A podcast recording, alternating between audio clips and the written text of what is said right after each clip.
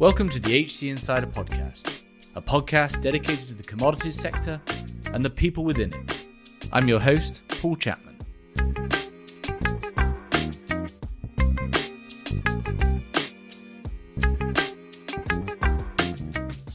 Today, we're fundamentally talking about the volatility inherent in fuel supply, managing that volatility, capturing margin, and ensuring physical supply is a crucial element of oil trading globally. It's also a microcosm and indicative of what's been going on more broadly in the commodity world over the last 30 years. Now, like the rest of the commodities world, leadership within these businesses around the world face the issue of energy transition and what that means for the type of fuel they'll be supplying in the future, namely hydrocarbons to power and or even hydrogen.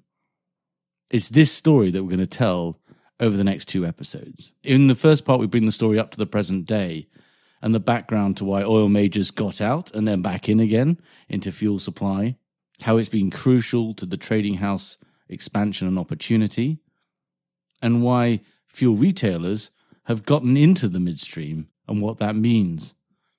In the second part, we look at the next two decades. What will happen to those markets with an uncertain demand, a higher cost environment, and a lack of investment. And what we can see so far is the impact of EVs and how retail fuel suppliers will start positioning themselves in the power business. Our guest is Doug Haugh. Doug was the president of Parkland USA, a wholly owned subsidiary of Parkland Corp, a nearly 4 billion business with 3,000 employees, all focused on retail fuels and convenience stores.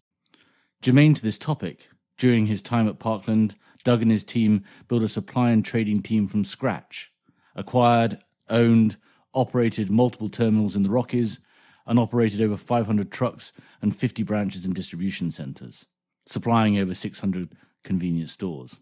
The team going from 120 people to over 3,000 in less than five years. Doug has over 25 years' experience in the energy and technology sectors. Doug is currently on the board of NACS, the National Association of Convenience Stores, He's the chairman at Trucks, a technology company focused in trucking, and he's on the board of directors of BioBlend Renewable Resources. And it's just these topics at the C suite that Doug has faced throughout his career and worked on managing. As always, you can really support the show by leaving a positive review, and I hope you enjoyed part one. Doug, welcome to the show. Thanks, Paul. Excited to be here. So, we're talking about managing volatility in fuel retail.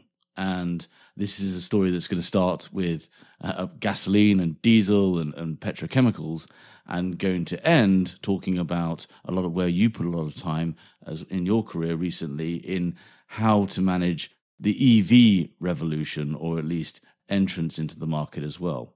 But let's start in, I guess, the traditional fuel retail space going back, I guess, to the 1980s, which is really the sort of the decade prior to all of the big changes that have swept through this industry. Can you just give us an understanding of kind of the typical setup in the 1980s? You know, it was dominated by oil majors, producers, essentially selling their own product at the forecourt to capture that margin all the way down. Well, that's correct, and it and it really had been that way for you know the better part of a hundred years, give or take, right, since the business really first got started. And each each producer, each refiner had their own brand, their own distribution system, their own retail chain. You know, many of them directly operated, owned, and uh, ran those those retail environments for many decades. That all really started started to change in the late 80s, and then dramatically changed in the 90s, where you saw major refiners and oil companies start to divest their retail businesses outright, and that played out over you know a t- 10 to 20 year period. So the, the business became very independent, if you would, uh, with lots of different owners and operators of those of those branded stations. They might still have the Shell sign or the Exxon sign or the Mobil sign or the BP sign, but they weren't obviously you know run any longer by those mm. by those companies. So that played out over a couple decades. Along with that, there was other trends changing the business. Um, certainly, the importance of the convenience store versus just the gas station really started to transform the business where you know you had traditional convenience store operators like a 7-Eleven, like a a Wawa, who had run. Some of them started out as dairies, some of them started out as ice houses. You know, it, it kind of however they got in the convenience space, but they all started to add fuel, and then all the fuel operators started to add stores. Mm. Right. So you had that's sort of where the modern what we think of today as a as a convenience store, gas station, which people expect to have coffee and you know many cases hot food and fresh food in some cases and that's you know it's really evolved to be as in many cases somewhat as much a restaurant you know in a food stuff small food store or small version of grocery even as it is fuel right so that that transition played out over a couple decades but and then alongside that you had the big box retailers decide that they wanted to be in the fuel business too. So you started to see gas pumps outside of many of your grocery stores, whether that be Safeway, Albertsons, to your local chains, and then of course, you know the big the big big box guys got in with the Sam's Club, WalMarts, um, adding you know thousands of locations with both their own and with Murphy outside of their stores, and then Costco, you know, shortly thereafter, and really even today, one of the most impactful transitions has been them adding really super high volume locations outside of their you know their warehouse clubs. Yeah. So yeah, it's it's been a long transition to get here, but it's a it's certainly a very different business now than it was you know for many many decades when the industry started. Yeah, and and we had Dan Munford really digging into that trend for us. The, the story we are here to tell, though, is really one of margin and volatility in the supply side, the the, the supply of those hydrocarbons and, and in in time the supply of that power. Yeah. Uh, so staying going back to that sort of the the pre-change environment, you know, what were the drivers in that kind of margin and volatility lens? You know, the the, the midstream piece. What were the drivers for those producers to own their own value chains down to the pump? Well, initially it was the you know it was the only way you could guarantee a market for your product, right? So the as the industry developed, you had to make sure that if you're investing even back then, you know, tens or hundreds of millions of dollars and sometimes, you know, up into the billions of dollars for a refinery, that you better have a place to put the product and make sure it got to market. And as, you know, before the industry really matured into a, you know, where you had a very mature spot market, you had a cash market, you had well prior to that, it was simply a you know a rack supply business for those that had some independence, and then for most, you know, you had what was called a dealer tank wagon model, where even when the stores became independent themselves, the oil companies themselves still controlled distribution down to the to the store itself and delivered the fuel. So their motivation was to make sure they locked up their short and uh, had a guaranteed market for their product. Just a couple of terms there, because all this is going to be significant down the line in this conversation. And also, just to clarify, you know, I mean, as much as possible, this is kind of replicated across Europe and North America and beyond as well, right? I mean, but the just the one term yep, there. Yep. So, what do we mean by the the rack? So the rack is the you know it's the physical terminal distribution point, right, where you load the the large tanker trucks that bring the full truckloads of fuel to the to the local retail gas station or convenience store, right? So you'll see rack is a common term for it. It's a truck rack.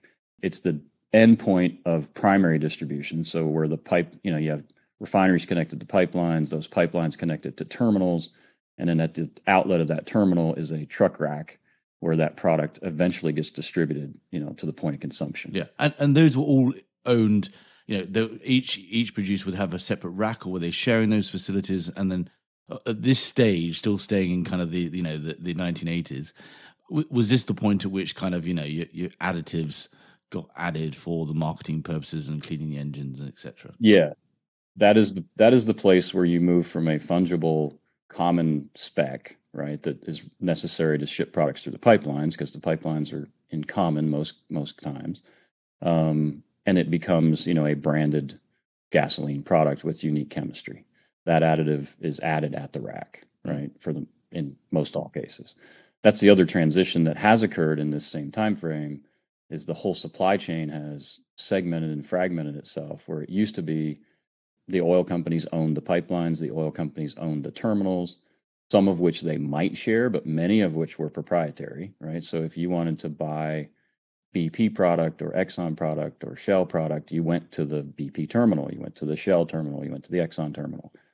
Well, now far and away, 90 plus percent of that distribution infrastructure is independent and owned for the most part. Well, what we called MLPs for many years. A few of those have converted to C corps now, like Kinder Morgan, you know, Magellan, TransMontaigne. I mean, all those all those assets, some the pipelines, but certainly from the from the terminal side, all became sort of independent common carrier infrastructure versus dedicated to the to the proprietary oil company's production. Okay, so staying on that specific element, what led in that context of margins, volatility, returns, you know, what led to the oil majors just saying, we'll sell this all, you know, sell off our midstream, we'll sell this on, and this isn't a business we want to be in for the most part?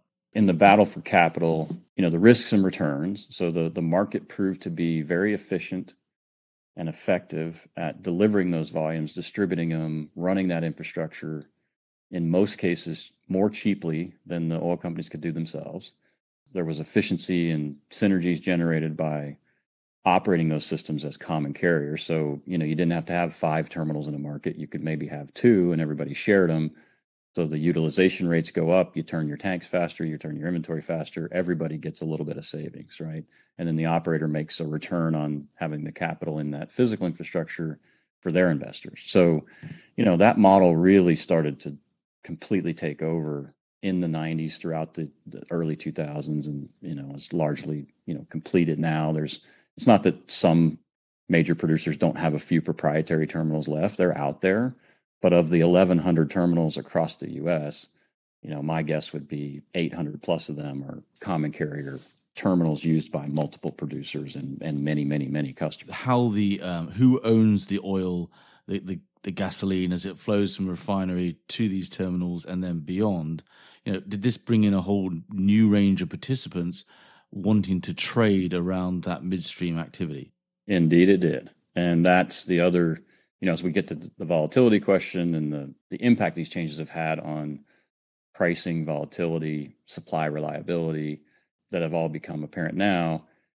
That's when that really started to happen because now you could a, a much larger group of participants in the marketplace could originate their barrels at the refinery gate or in the spot market in a large liquid market like you know Houston, San Francisco, New York Harbor, or wherever, and directly transport that product through a common carrier pipeline into now a common carrier terminal.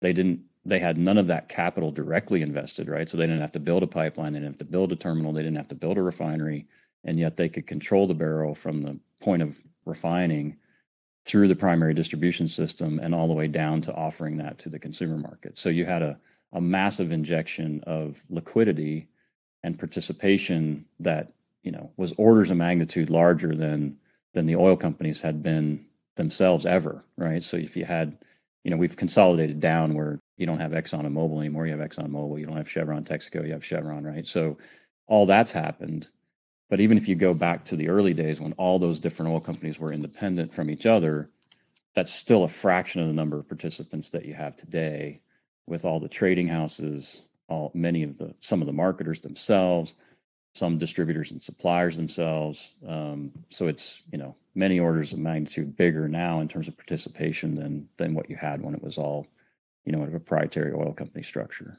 Yeah, interesting. And at the same time, you obviously had the expansion of different derivatives available played into this at the same time and of course you know the the 2000s was another period of volatility when lots of the trading houses and the banks were making lots of money we'll we'll put a pin in that particular comment. You, you've also got obviously you alluded to it earlier. So this is the point and i know you were quite instrumental in this.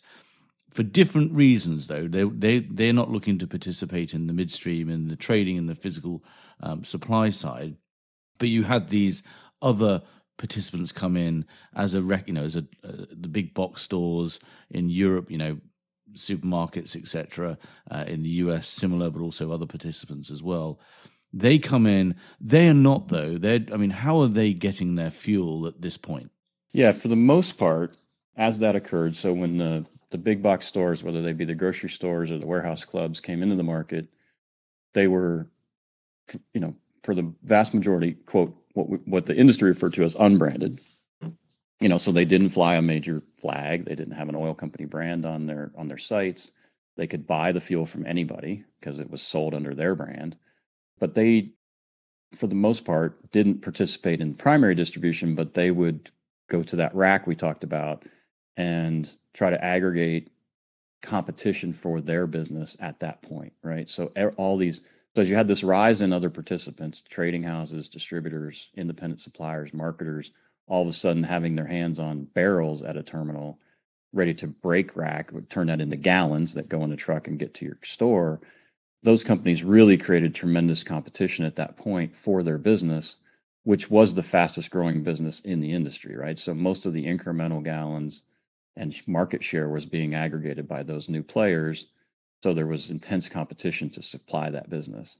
And, you know, they needed to develop and sort of one of the ways I got to know a lot of those players, they were customers of mine, and my we, we created a software platform that allowed those companies to do that, to you know originate at the rack, manage logistics and distribution, you know handle third party carriers, get that product to their sites, manage the pricing, the taxes, all the regulatory compliance, and to you know physically supply themselves from the rack to the store, right? But again, that gave them access to the greatest point of liquidity in terms of competition, which at that point was certainly at the rack. Versus, you know, they might get two or three companies to quote them, you know, delivering that product to their actual store. They might get 30 companies competing for their business if they could get themselves to the to the rack themselves and, and offer a contract there. And and uh, there's there's loads to unpack there. It's fascinating. So first off, what did it mean for those big box retailers, etc., who aren't traditional participants in the oil value chain to get to the rack? Did that mean that they had to then team up with a distrib- you know, with with a tanker company, had their own fleets? Was, is it purely a sort of a physical logistics they needed to achieve? Yeah, it it is physical logistics in the end. Most of the vast majority of them didn't need to invest in the trucking assets, the drivers, the transportation, the you know, the, there was enough liquidity in the and competition in the U.S. market, and this was very similar, not in all of Europe, but in parts of Europe. Certainly, the U.K. operated this way. Many parts of France, parts of Germany, where there was thousands of independent transportation companies that were happy to manage deliveries or you know the trucking for you know a Costco, a Walmart, an Albertsons, a Safeway. I mean, it was a big credit-worthy customer. They pay on time. It's a it's a noteworthy brand to have in your portfolio. So the again, the competition was intense for the transportation business. The competition was intense for the fuel supply business. And, you know, it really set those companies up to be disruptors where they could come in and have a very significant cost advantage, you know, versus the traditional branded operator that was working on a, you know, in a more proprietary model, much less competition for their business and kind of locked in a, a structure that was more rep, you know more reflective of the 1980s than the 2000s, right? Um, so that created you know that created a lot of disruption in the retail business. Yeah, because I mean, it, uh, there's your answer as to why always it seemed like the supermarkets and you know Walmart or whomever always significantly cheaper than your local Shell station. I imagine at that point, then, so whenever we peg it, 2007, you know the the oil majors are pretty glad they've got out of such a capital intensive business. They can their trading teams can till, still take advantage of the increased liquidity just like the trading houses. There's lots of yep. opportunity there for trading activity and overall it trading is doing what trading does which is make a market more efficient prices go down and you know you've got the the end customer benefiting from from lower lower fuel costs. Right and it and it, it was a highly it was the clearly the most efficient market in the world in the U.S. and like I said, parts of Europe were very close as well. So it's you know there's a consumer benefit. The the supply chain proved to be incredibly efficient at delivering ever greater volumes every year at lower and lower cost in terms of the you know the friction along the way for the transportation costs, for the transactional costs, for the the risk management costs, and that that tremendous injection of liquidity lowered everyone's price, right? So and then that obviously created different forms of competition in the market and it's and it's persisted largely till now for the most part in that form you know i think part of what we you know can talk about going forward is that's all looking like it might change yet again because that setup while it's super efficient and cost effective is sort of based on the market that is going to be balanced right? And perhaps even a bit short, right? So you don't worry about controlling every one of those aspects. So if you have a multi billion dollar refinery, but you know the market is going to be there for you every day for you to clear the refinery, place your barrels highly efficiently, again, without controlling your, without having all the capex of your own pipes, your own terminals, your own stores, you know, that's a pretty attractive place to live and it makes you more capital efficient, but it is dependent on the fact that you have to believe that that market's going to be there every day, right? And that the market isn't going to get long and create a situation where you have uncertainty about placing your barrels and knowing that you can clear your big capital, you know, investment at a very good price that again is super efficient in the marketplace in terms of creating that market clearing price every day. And I think that's that's what's starting to change now is it hasn't physically changed quite yet although we can talk about some of the changes and volatility that happened during covid and demand destruction that gave us i think a bit of a preview of that but as you think about the transition to evs the demand destruction that's potentially coming from that at what pace that might proceed all of a sudden your fundamental premise of the marketplace starts to look quite different mm. because now you don't know if that market's going to be there every day. You don't know if it's going to be big enough to clear all the product that's being produced.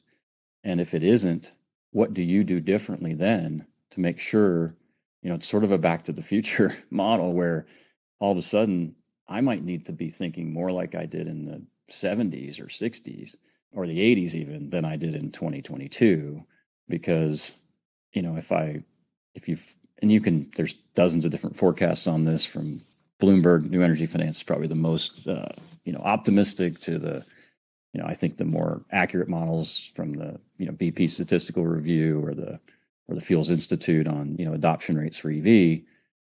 They all vary in terms of the shape of the curve, but they don't vary in the direction of the curve, which yeah. is down for demand. Right?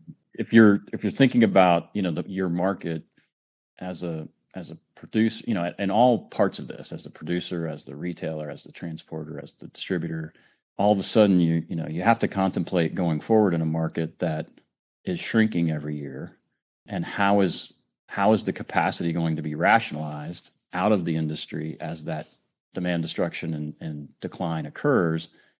And obviously, if you don't want to be the one rationalized, you have to have a different strategy to make sure that you now secure your market. Yeah. Because just the general market is no longer kind of guaranteed to absorb everything you could make. The HC Insider podcast is brought to you by HC Group, a retained search, intelligence, and advisory firm focused solely on the global energy and commodity sector.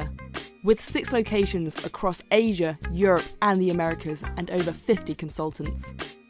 To find out more, go to our website, hcgroup.global. There, you can also sign up for our HC Insider content for more interviews and white papers on relevant trends and talent impacts in the commodities world. I mean, a basic route, right? This is sort of the divergence of a demand story and a divergence of a supply story. Absolutely. You know, as Paul Horsnell recently said, you've got sort of, you can still see growing demand, but actually in that type of environment you're describing, what's not going to happen is capital flowing in to make those markets very efficient. And as soon as your sort of perception, even of uh, the loss of efficiency, suddenly you're facing a world where, yeah, the biggest thing you face is the oil not flowing, and you're in real trouble, right? So, so, but the and I completely get that because one of the the artifacts of the last decade, post the financial crisis, where was that suddenly we started to see, and you were part of this, so I want to get your opinion on sort of why you think this was. The major sort of fuel retailers who traditionally, you know, had relied on that efficient service to not have their own production midstream, etc., build out trading teams. It started with Love and Musket, um, at least in just talking North yep. America here, but you've seen Parkland, you've seen Pilot Flying J, and then you started to see some of the big the big convenience stores also doing likewise. That that that sort of started pre-COVID and really started prior to EV adoption really taking place. Was that in their minds when they started to do that? What, why why start to build out a trading capability in such an in when you already had kind of the low prices that you wanted? Well, I think there was a couple things. I do think the the low cost of capital environment certainly supported that, right? Because all the working capital investment it takes to participate in the primary market, you know, the bulk barrel market versus the gallon market at the rack, as an example, is pretty substantial, right?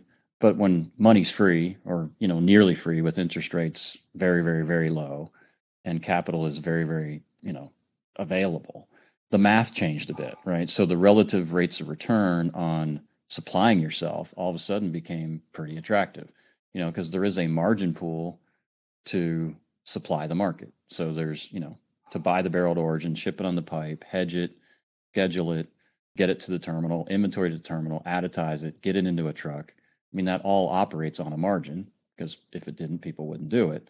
And all of a sudden, the the ability to get that margin in your own in your own business as a retailer became very interesting and attractive because for you know the technology available to do that got better the, there was a greater supply of of people, you know, just the human capital side of this trading and supply and distribution business had been around now for, you know, 10 or 20 years. So there was there was people who knew how to do it that could be assembled into a team. So you could hire the right people, you could deploy the right technology, you could establish your processes, and then most importantly, you could finance the whole affair at a very, very, very low cost because your working capital was nearly free and so that that stimulated a lot of development. As you say, I think you know the work that you know guys like Brad Jenkins at, at Musket in the early days, and he's you know since moved on to Pilot and helped build out their business. You know, guys like that who had grown up as that whole business was created, all of a sudden had an opportunity to build teams and create tremendous value for for retail operators that had never had access to that margin pool before, and who now controlled the biggest portion of the shorts in the market. You know, at their stores with their own customers. So you have seen that evolve from the early phases with kind of the truck stop guys on diesel. Now you've got, you know, RaceTrac has a very sophisticated supply group. QuikTrip has a tremendously uh, efficient, sophisticated supply function that, you know, is in all kinds of pipelines and terminals. You had Wawa who went into Florida, which is a waterborne market, you know, charter and I think own their own, you know, barges and vessels to supply themselves. So tremendous level of sophistication that you wouldn't, you know, if you roll back 20 years, there wasn't any retailers doing that kind of work. But I think it was a combination of available talent, um, available technology, good liquidity, so you could get in and out of markets was really getting hurt as you as you learned the markets, um, and very low cost of capital to do so. Yeah, yeah, and just talking to the talent side.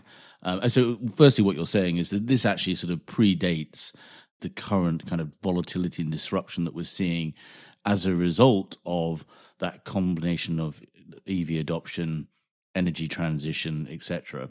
But so driven by low cost of capital, obviously the talent, whilst you know the talent has always been relatively scarce, but you had right, you know this we're talking sort of 2012, for example, most of the banks were fully out of physical they were a major sink of yep. physical talent who've been very active in these markets that you've been mentioning, you know, Colonial, etc. And then also you saw a couple of the trading houses, Noble, for example. I think about the talent sat there at Pilot. Many of, of you know have their their roots there as well. Um, so there was the talent available because it was actually, you know, we look back now and we realize that period of sort of twelve to eighteen was a pretty tough period low volatility. Uh, you know, there weren't many organizations rapidly expanding in the in the trading space. Yes, so there was, you know, the the one the talent that had been grown up and developed as this new class of participants, you know, scaled both at the banks, at proprietary trading houses, you know, all of that. That because you know, if you if you roll back to that again, if you go back to the 80s and 90s, none of that existed, right? I mean, there was, you know, you had J. Aron came about as sort of the early days, and you know, the Morgans were involved, but I mean there was a few, but there was there wasn't prolific, right? And if you had wanted to do this as a as a retailer or a truck stop chain or a, a big C store chain, the only place you could go hire people was you had to go to BP, Exxon, Shell, you know, ConocoPhillips. I mean, they're Marathon. I mean, there was a handful, right? But there wasn't dozens of places where you could find well-developed talent that had been at it for a decade, understood the markets exceptionally well, and as you said, during that period where those where those players started to back out of the market a bit, certainly the banks did in a big way.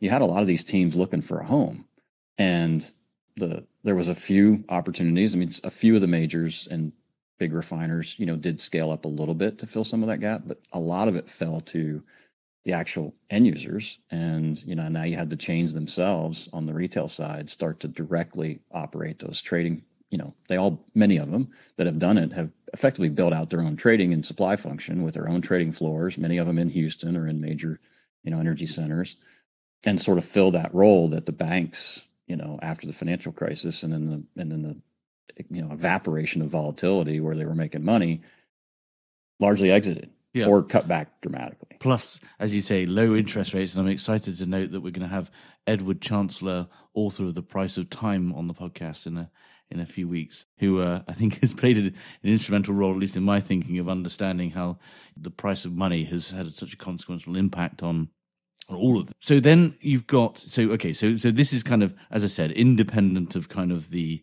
the world we're in today. It's it's an opportunity.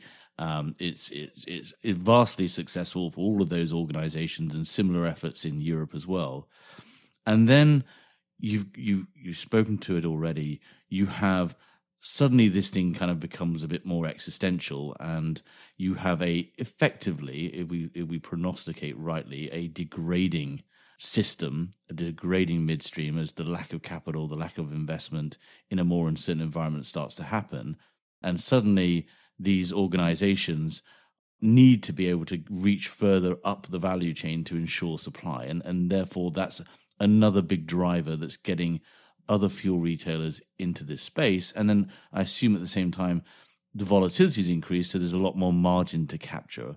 Are those two statements roughly correct?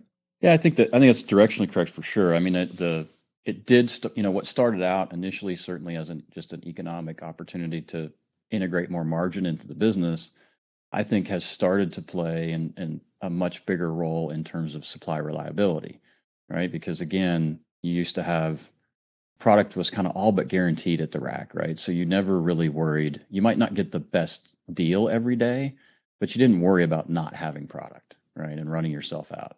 And, you know, we've had several instances over the last, you know, five years, certainly. You know, we had the Colonial Pipeline go out with a, you know, a significant uh, crisis. We had hurricanes knock out major supply bases, basins, you know, for, for extended periods of time.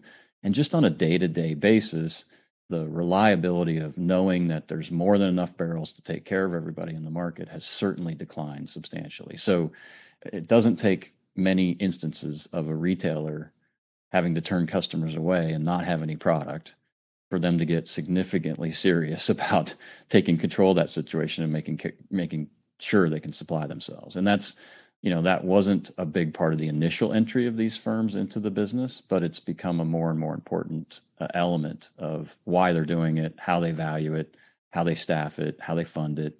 It's not just chasing the extra margin now. It's it's controlling and guaranteeing uh, to a greater certainty your reliability of what you're supplying yourself. Interesting. Uh, just to understand that, so that we're talking sort of operational risk here. Obviously, cyber attacks is a technological advancement and an increasingly uncertain geopolitical environment. Great power competition has risen, and so forth. But you, you know, there's also the sort of the environmental risk there. Is that are we seeing a real impact on a growing impact on infrastructure around the world associated with this that is actually driving this need for to to capture supply? I, it's an indirect impact, but it's very very real, right? Because it's you know people don't invest on current reality; they invest largely against expectations, right? And that's you know you don't see the capital flows into midstream. You don't see I'm not saying that infrastructure isn't being maintained at a safe standard. I mean, I think our industry does a tremendous job at that, but it's not, you're not seeing investment much beyond that, right? So there's no incremental capacity, there's no new infrastructure, there's, you know, and things are pretty brittle. And so, you know, you have increased outages on terminals, pipelines, tankage, racks, and that induces, you know, substantial volatility in a market that has operated for decades with virtually guaranteed reliability and you know that's driving a change in behavior on on you know throughout the supply chain but certainly retailers who have had to turn customers away and not have product to supply them you know it doesn't take many hours or days for the public to become very, very distressed if they can't find gasoline at virtually every pump they pull up to, right? Like it has a very dramatic social impact. I mean, we, you know, prices do as well as we've seen in the last, you know, year or so as, as products cleared $5 a gallon. But the only thing far greater disruption than that is not having it at all, right? And so that generates tremendous interest and stimulates, you know, a lot of demand for control and making sure that these retailers can have supply no matter what. Yeah, it's it's fascinating, isn't it? Because it's kind of the it's very much at the leading edge of the impacts of energy transition in that sense of uh, an expected future lowering of demand, lack of investment, the impacts of that, and also the immediacy of this. This is this is how most people most of the time interact with the hydrocarbon market and it's such a crucial element of daily life as you say it's kind of like the bins not being collected you know if, if people show up at the pump and there's no gas things start going yeah. you know bad pretty quickly right both for politicians as well as for the local society is this what what is the outcome of this so you've got you i mean if you're an executive at whichever fuel retailer it is the the map has changed substantially in the last couple of years right yeah. you've you, yeah. you either have a trading capability, a supply and origination capacity, or you don't. And if you do, you know that's either making a lot of money for you, but it's suddenly the risks inherent, the cash, the capital requirements have gone up, and the volatility is enormous, right? So, right. so what are the sort of the various decision points you're faced in that seat, which you've sat in? Yeah, I think. Well, I mean, it is. You know, it's a challenge for for many retailers that haven't taken these steps yet. You know, it's a dramatic change in the business certainly for the public entities that have to, you know, deal with public disclosures of, you know, their hedge positions, their derivative positions, and and sort of all the, you know, that does impart volatility into a business that is partially being valued for the fact that it isn't volatile, right? So, you know, do you are you willing to inject a degree of volatility? You know, while it may make you more money, and in many most cases will make you more profit over the course of the year, it could induce volatility amongst your quarters throughout the year, right? And how do you explain that to your investors? How do you how do you deal with uh, shareholders who partially or maybe even primarily invested in your in your shares because they were reliable, ratable, predictable earnings every quarter, which retail has proven to be by and large. So there's there's those concerns. There's certainly now with the a real rise in the risk-free rate of return, right? So all of a sudden all the working capital to do this is no longer free. And then, as you mentioned, the the backwardation, you know, that's been in the market certainly this in 22 could be particularly ruinous if you had, you know, lots of volumes uh, hedged in those front months. So, you know, it it really has become a lot more volatile and now a lot more expensive. At the same time, it looks like it's a lot more necessary, right? So, so I just think the importance of the question if you're facing that as a as a large retail chain, it, it, you know it became more complicated, more volatile, and more expensive. At the same time, it looks to be much more necessary. So that is that's putting you know a lot of pressure on those decision points for sure. And then the other dynamic that's in some ways cutting the other way is that now that the market is faced with a decline, and the producers and the refiners are now saying, well, maybe I don't have a guaranteed market every day. You're seeing them come back into the downstream market and reinvest. In some cases, maybe even just a year or two after they finished divesting. So, you know, we've seen we've seen both BP and Shell, you know, come back into the US market at retail to to own and operate and run their own C stores after watching them for 20 years divest all of that. So you've got a yet another, you know, variable coming in that is dramatically different than what the retailers have typically faced for the last couple decades. Yeah. It's always this twin balancing element of the opportunity in the margin driven by volatility, driven driven by efficiency, which is, as you say, both of those are well, volatility is going up and efficiency is going down, but then also that need to secure supply or the short, right? And actually, the the, the spice right. has to flow, and kind of all of those dials at the moment look like whoever wherever you're participating on either end of that value chain. You've got to somehow ha- at least have a plan, if not participate. And we have seen, we should say, other large scale retailers start to look at what Parkland, Pilot, and Musket and others have done get in the space, right? Yep. Precisely for and some reasons. through partnership. Yeah. yeah, yeah, and you know some have solved the equation by saying, well, I don't want to directly inject that volatility into my earnings. I don't want to. I don't. I might not necessarily want to bear the entire burden of all the working capital and systems and technology and staff that it takes to build out this capability. But I have a big short that is certainly valued in the marketplace by those that do that work. And can I partner with them and get a significant portion of that value for my business through partnership versus direct operations, which is, you know, I think what you saw with the uh, Circle K Musket partnership, right? Where, you know, Circle K has always had a very sophisticated procurement organization around fuel supply and managed a lot of their kind of secondary distribution for themselves, but had hadn't hadn't largely entered the primary market and the pipeline market and the terminals for many of those reasons, and probably many others that I, I wouldn't be privy to, but has found a way to solve that equation very creatively. And, you know, with a very, very strong partner that's been at this as long as kind of any of these players. So, so I think you might see that as a trend develop where faced with that, uh, the need for this capability and the, the importance of ensuring your customers and your op, you know, operations and, and certainly your investors that you've got reliability baked into your supply plan, which is I think being asked of all supply chains across the world, not just ours, that you've you know you've made deliberate choices and bolstered your capability to ensure that reliability, and you're also position yourself to get economic benefit out of that, if not all of the economic benefit, because you are sharing that with someone that is taking on those other tasks and burdens.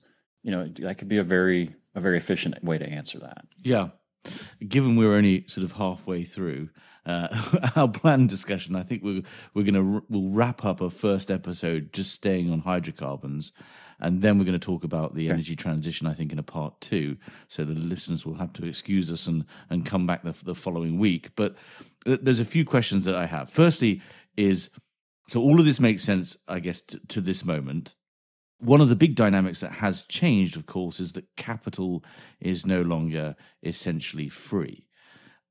You know, have we started seeing that have an impact yet? What, how's that going to play into at least the sort of the marginal players that you know perhaps haven't got such the strategic, the imperative to be securing their supply? They're just simply capturing volatility.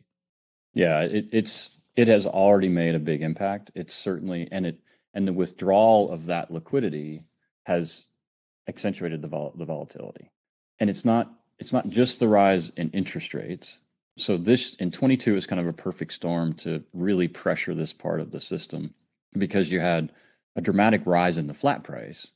So all of a sudden at any cost of interest, you were investing twice as much capital to move the same amount of barrels, right? So all of a sudden that started to pare back capacity and, and liquidity because people just said, well, I only have a set amount of capital to do this activity with. You know, here's my capital allocation from the company or the corporation. I've got to make do with this amount of capital.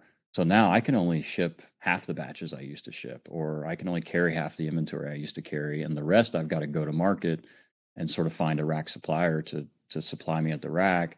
Where you know prior to that I would have supplied myself more of my own barrels, but now I'm capital constrained, and you know when the prices get to those levels, you know you had that reduced capacity for many. At the same time, even that same capital allocation became much more expensive in terms of cost of interest and time value money.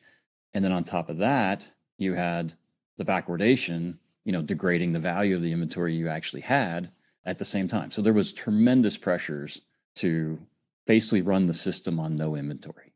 and we all know that what happens when that happens, which is disruptions are more frequent, volatility increases, reliability goes down, and you had tremendous disruptions throughout 22 because of all those reasons. Is is that why my local Shamrock, you know, I, I assume a smaller player in this world, is consistently out of 93 octane gas, right? Yep. Is that a, Yep. ultimately a function of that? yeah, premium has been hard to find, certainly in short supply.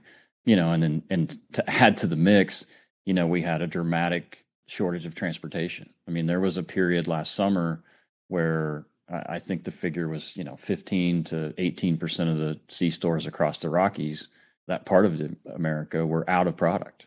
And it wasn't that there wasn't product at the rack; there was simply not enough trucks to deliver the product because we had a substantial driver shortage. And so, you know, just the number of variables coming at these operators certainly became more acute and more uh, and more intense in, in 22 as a consequence of, you know, again, the dramatic rise in the flat price, the dramatic increase in the cost of the capital, and the dramatic change in the shape of the futures curve where it really costs you a lot of money to hold inventory. And the risks, therefore, inherently have gone up as well with that increase in volatility and the increase in prices, the amount you can lose on any given percentage loss.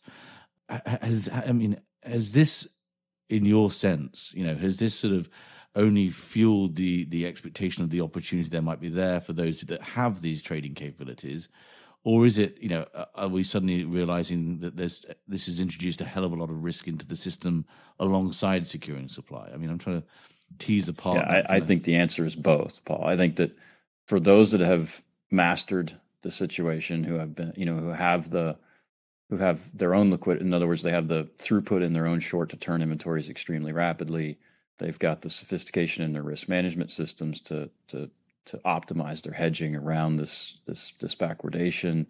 They've got the expert scheduling to manage, you know, to run leaner and yet not run themselves out. Those operators have made far more money off of this situation than they would have without it, right? So that's one that's the winners. And on the other hand, you've got some losers who, you know, maybe entered er, later they didn't have quite the scale or the liquidity or the systems or the controls in place who really struggled with that amount of volatility being injected all at one time. So it has created some winners and losers across the sector for sure. Okay, fantastic. Well, that takes us right up to the present day, and I think teases nicely for sort of looking at the next decade in the next episode. Let me let us stop there, Doug, and I want to thank you very much for your time. And uh, it's been a fascinating story so far. Thanks, Paul. My pleasure. Thank you for listening. If you enjoyed this episode and want to support the show, please give us a positive review on Apple Podcasts or Spotify. To find out more about HC Insider and HC Group, a search and advisory firm dedicated to the commodity markets, visit our website at www.hcgroup.global. There you can find out more about our services and our offices around the world. There you can also find more content from interviews to insight pieces to more podcasts focused on the commodity value chains. Thanks again for listening.